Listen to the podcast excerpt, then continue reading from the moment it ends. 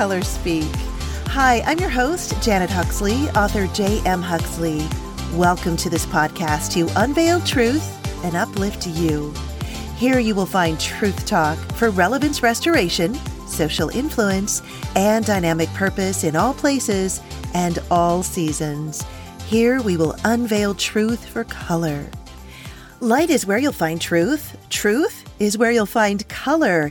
Color is where you'll find God. Color is God. It's His love for you.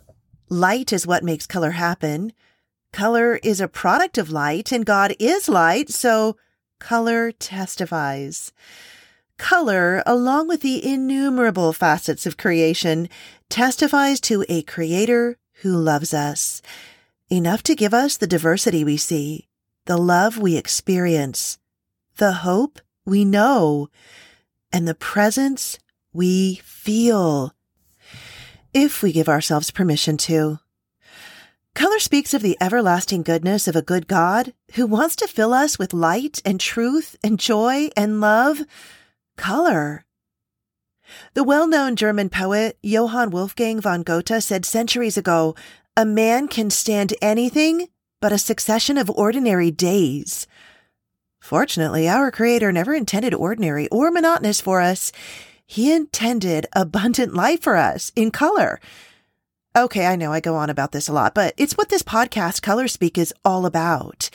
This podcast is about knowing the one true God and giving testimony to his truth. It's a place for faith edification because we all need encouragement now and again. We all have short attention spans and long periods of want.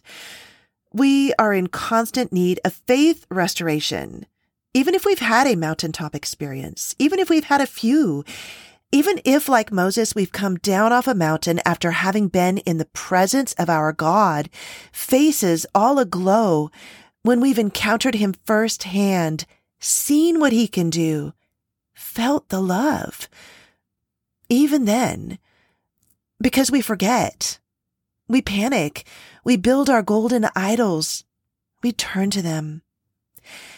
And we forget that faith matters.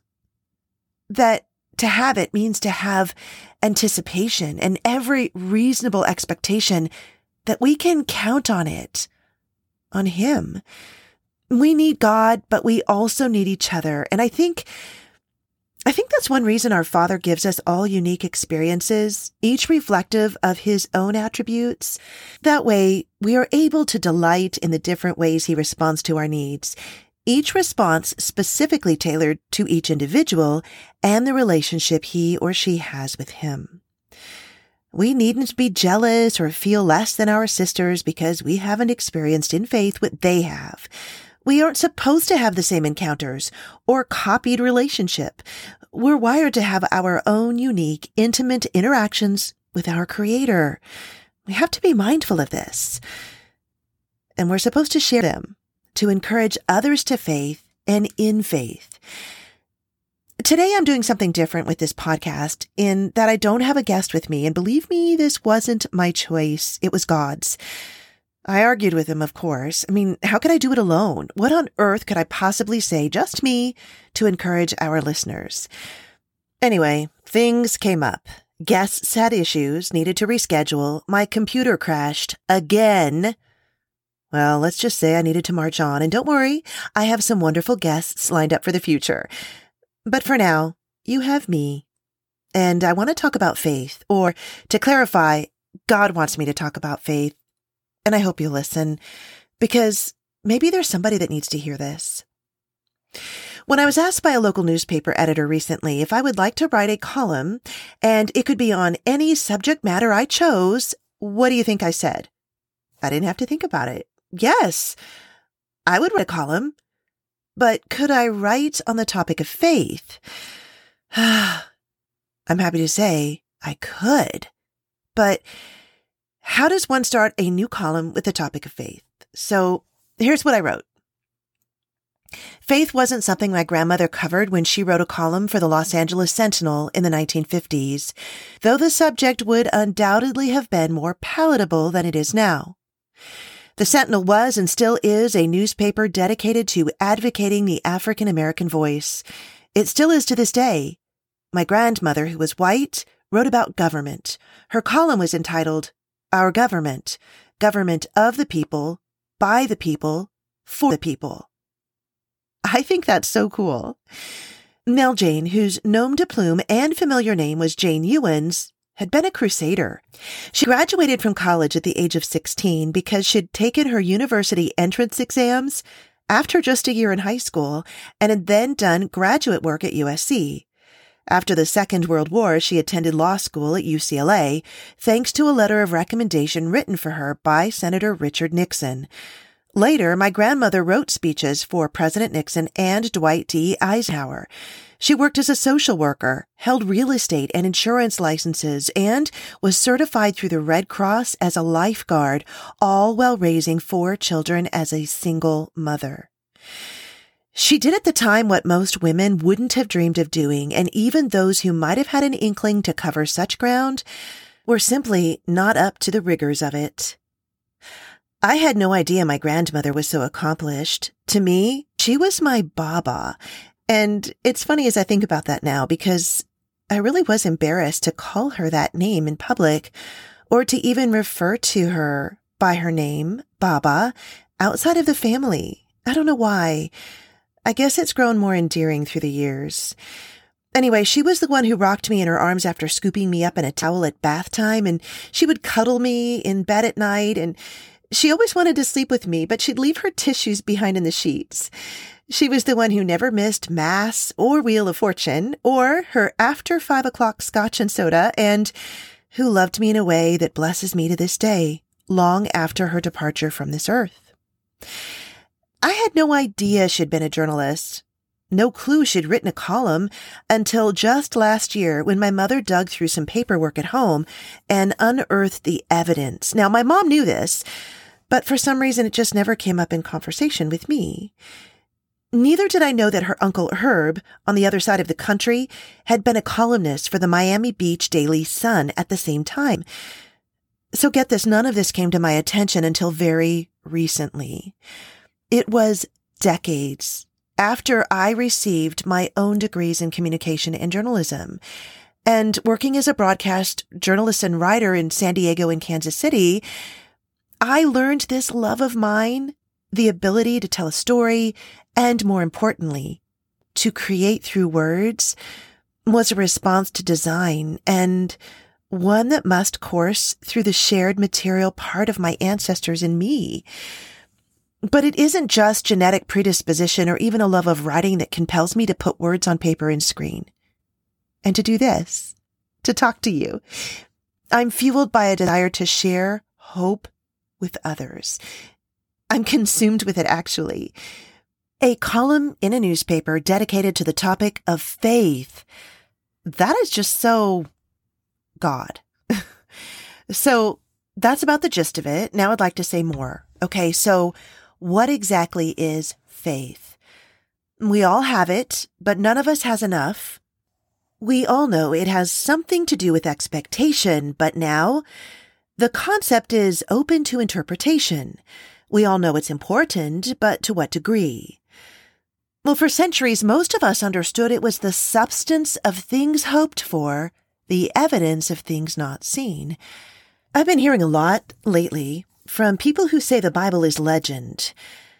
They say it's a corrupt book written by corrupt men, something we can't count on because it was written so many centuries after Jesus walked the earth, died, and was resurrected.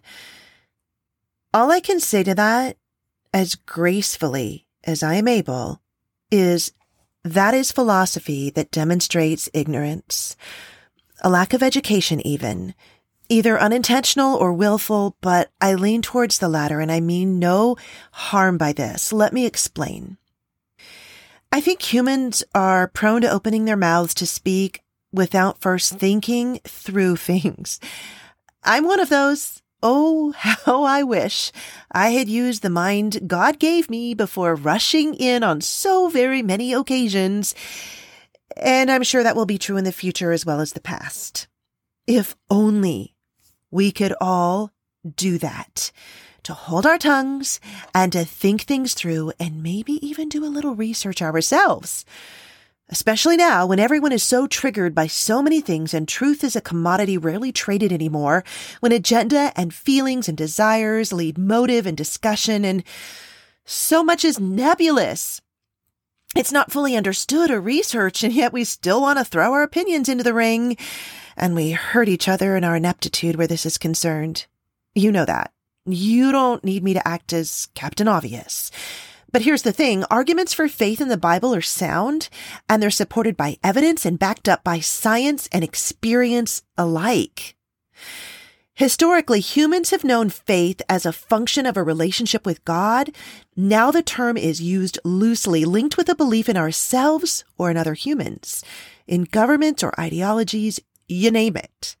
Hebrews states in the Bible, Hebrews 11:1, faith is the substance of things hoped for, the evidence of things not seen.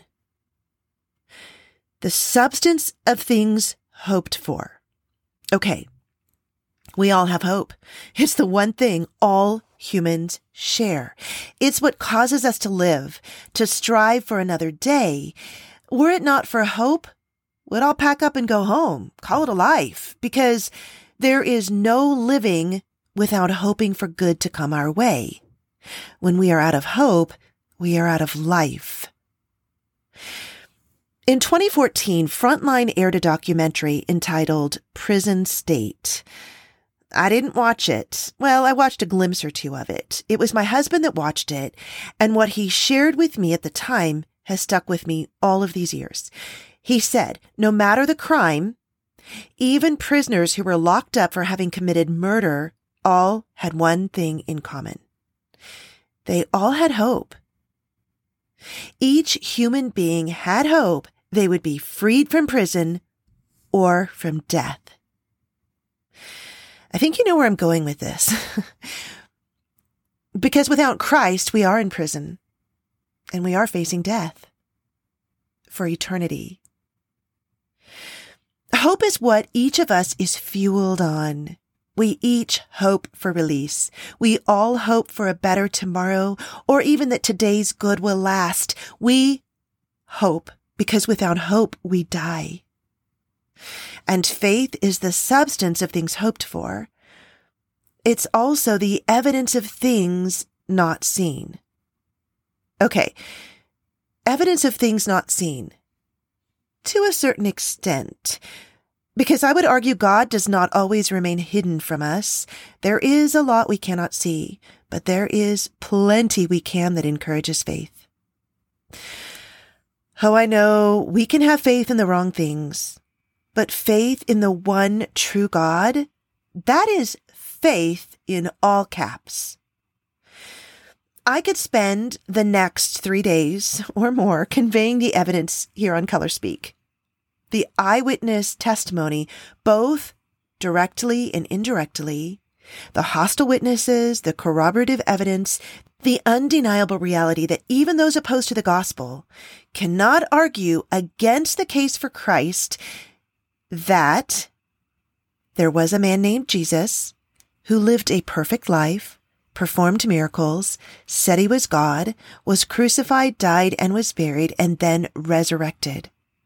Hundreds of witnesses attested to these facts, and that a strong case may be made to the writing of the New Testament scriptures as beginning within two years of the crucifixion.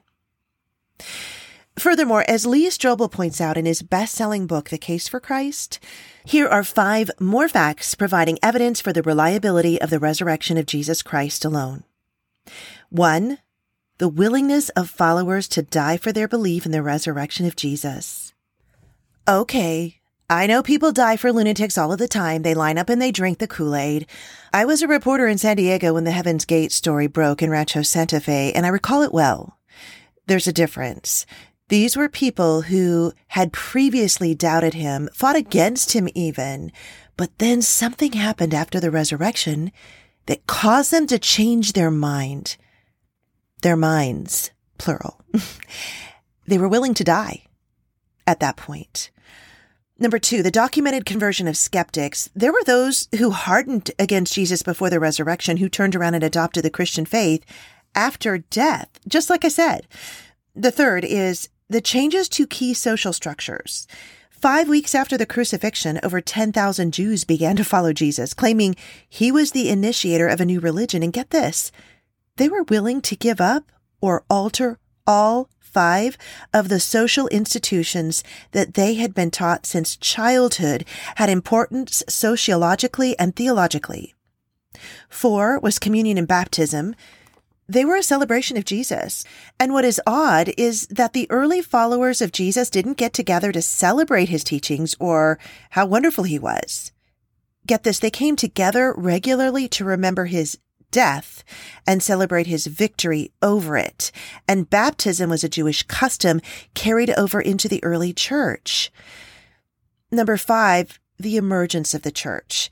The Christian faith spread so rapidly it had reached Caesar's palace in Rome within 20 years and eventually overwhelmed a number of competing ideologies to overwhelm the Roman Empire and it has continued to spread to this day.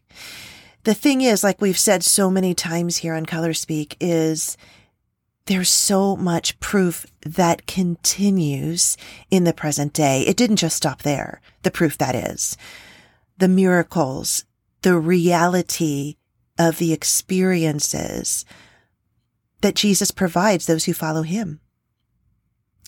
Now, as far as how which scriptures were chosen to be in the Bible, there's plenty of evidence there as well, and we don't have time to get into it, obviously.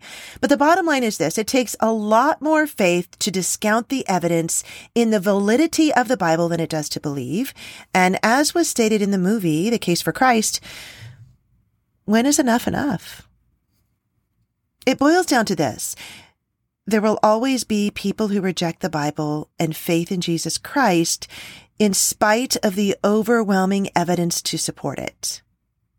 Why? They don't want to believe. And often when you don't want to believe something, you don't want to investigate evidence that could change your mind. So here on this podcast, not only does deductive reasoning, hard evidence, and science play a part in our understanding of what faith is, action does too. Because, like I said, God never asks us to believe him blindly. He is always showing up and performing miracles. He's talking to us and administering to us and walking by our sides. He's holding our hands. He's being his supernatural self and displaying himself in so many different ways. And uh, we need only to pay attention. And so that's where our stories come in. Everyone has a story to share, and for those who choose to follow and delight in God, testimonies of what He is doing in the lives of others is often the fuel that powers us on, inspiring us with the courage to share our own. So, of all the subjects worthy of discussion, it is faith to my mind that is the most important and impactful to talk and write about. Faith is something rewarded too. the more one demonstrates faith, the more one has of it. So the more you have faith, the more you have faith. We receive and maintain faith through reading God's word, praying and talking with one another, and through sharing our testimonies. So that's what we do here. And I'm going to share a testimony because I'm going to get real. I always am here. I don't need somebody here talking with me now to feel motivated to be real with you if you've joined me. So I'm just going to tell you none of this is scripted and I'm just going to be real with you. It's actually one of my most uh, regretful moments. I don't think. I don't think there's merit in stopping down and dwelling on all of those things that we do in the past that we've been forgiven for because scripture tells us that when we repent of these things, our God forgives us and he just wipes them from his mind. So he's not worried about it any longer, but I am because I want to be real with you. I was one of those doubters. I didn't believe. I thought I knew everything. I had taken a worldviews class, a world religions class in college, and I thought, wow, there's a lot of different ways to approach God. And there are a lot of people that follow in each of these different religions. And so there must be something to it. It must be that God allows us to approach him a variety of different ways. well, of course, deductive reasoning now tells me that that would be ridiculous. Why would Jesus need to pay the price and die such a gruesome death for humanity if it weren't necessary, if we could just choose another door? But that's not the way it works. There are only two religions in the world the true religion and the religion of the enemy, under which everything else falls. Christianity is the only thing that makes sense. Okay, but here's my story. I was in radio news. I had a number of different radio stations that I provided news, weather, and traffic for. And on a number of them, I was sort of the morning show team or part of it. And I was talking with someone one day, and after my newscast, I cleverly tagged on the end of a story that was about the Southern Baptist Convention's decision to exclude women from the pulpit. And I cleverly said at the end of my cast, well, what do you what do you expect from a bunch of men who believe in a book that was written thousands of years ago? and uh, we only got one call of complaint. But ah, this always chokes me up. I, I often think maybe it was that one caller that prayed for me to know the truth. That one person who thought enough of the deception that I had uttered on the Kansas City airwaves to call me out and to call up the station. Just that one call. Of course, I laughed it off at the time. I was on another station as part of a morning show not long after that where I talked about chocolate and oh boy, we got all kinds of calls on that. but anyway, by the way, that was See's chocolate. I was advocating for the wonderfulness of See's chocolate, which I will still do today because See's chocolate is the bomb. But you can't utter that in Russell Stover territory and not feel the repercussions of such. Anyway, I regret saying that. I am so thankful the Lord brought me around. Oh, isn't there a verse in the Bible that talks about God frustrating the wisdom of the wise? At any rate, our testimonies are important, and I hope that you find those that we air here on Color Speak extremely comforting and encouraging. so, just like my grandmother wrote about government for the country she believed in, I write about faith for the God I believe in now. And I talk about it too, obviously. And I plan to do this the rest of my life. I'm pretty sure this is why God wired me to write and why he put me in the places he's put me in thus far. He also asked me to encourage you here on Color Speak. So that's what I'm doing. What is it that's keeping you back from faith in Jesus Christ? What is it that's keeping you from fully experiencing the relationship he wants from you, wants with you? Are you not seeing the miracles you wish to? Are you listening to the wrong voice? Or do you even desire truth? Because, my friends, sometimes you have to be willing to give up everything that stands in the way of it. I'm praying truth for you, my friend. I'm asking God to increase your faith, but I'm also asking Him to increase mine too. Because despite all of the incredible miracles that I've experienced, that I've written about and I've shared on this podcast, I'm human too. And there are days I need your encouragement. Because there are days that I mess up and I fall back into my idolatrous ways again. I'm hoping when God turns up for you, when he exceeds your expectations, when he delivers a plan that far exceeds the one you had for yourself, I'd love to hear from you. And at the very least, I hope you'll share your experience with someone because someone needs to hear it. Someone may have a life that depends upon hearing it. I hope you'll celebrate faith only in the one who deserves it. Thanks for listening to Color Speak today. I hope you'll continue to listen wherever you find your podcasts and now on Grace and Truth Radio World. This is J.M. Huxley for Color Speak, celebrating relevance restoration, social influence, and dynamic purpose in all places and all season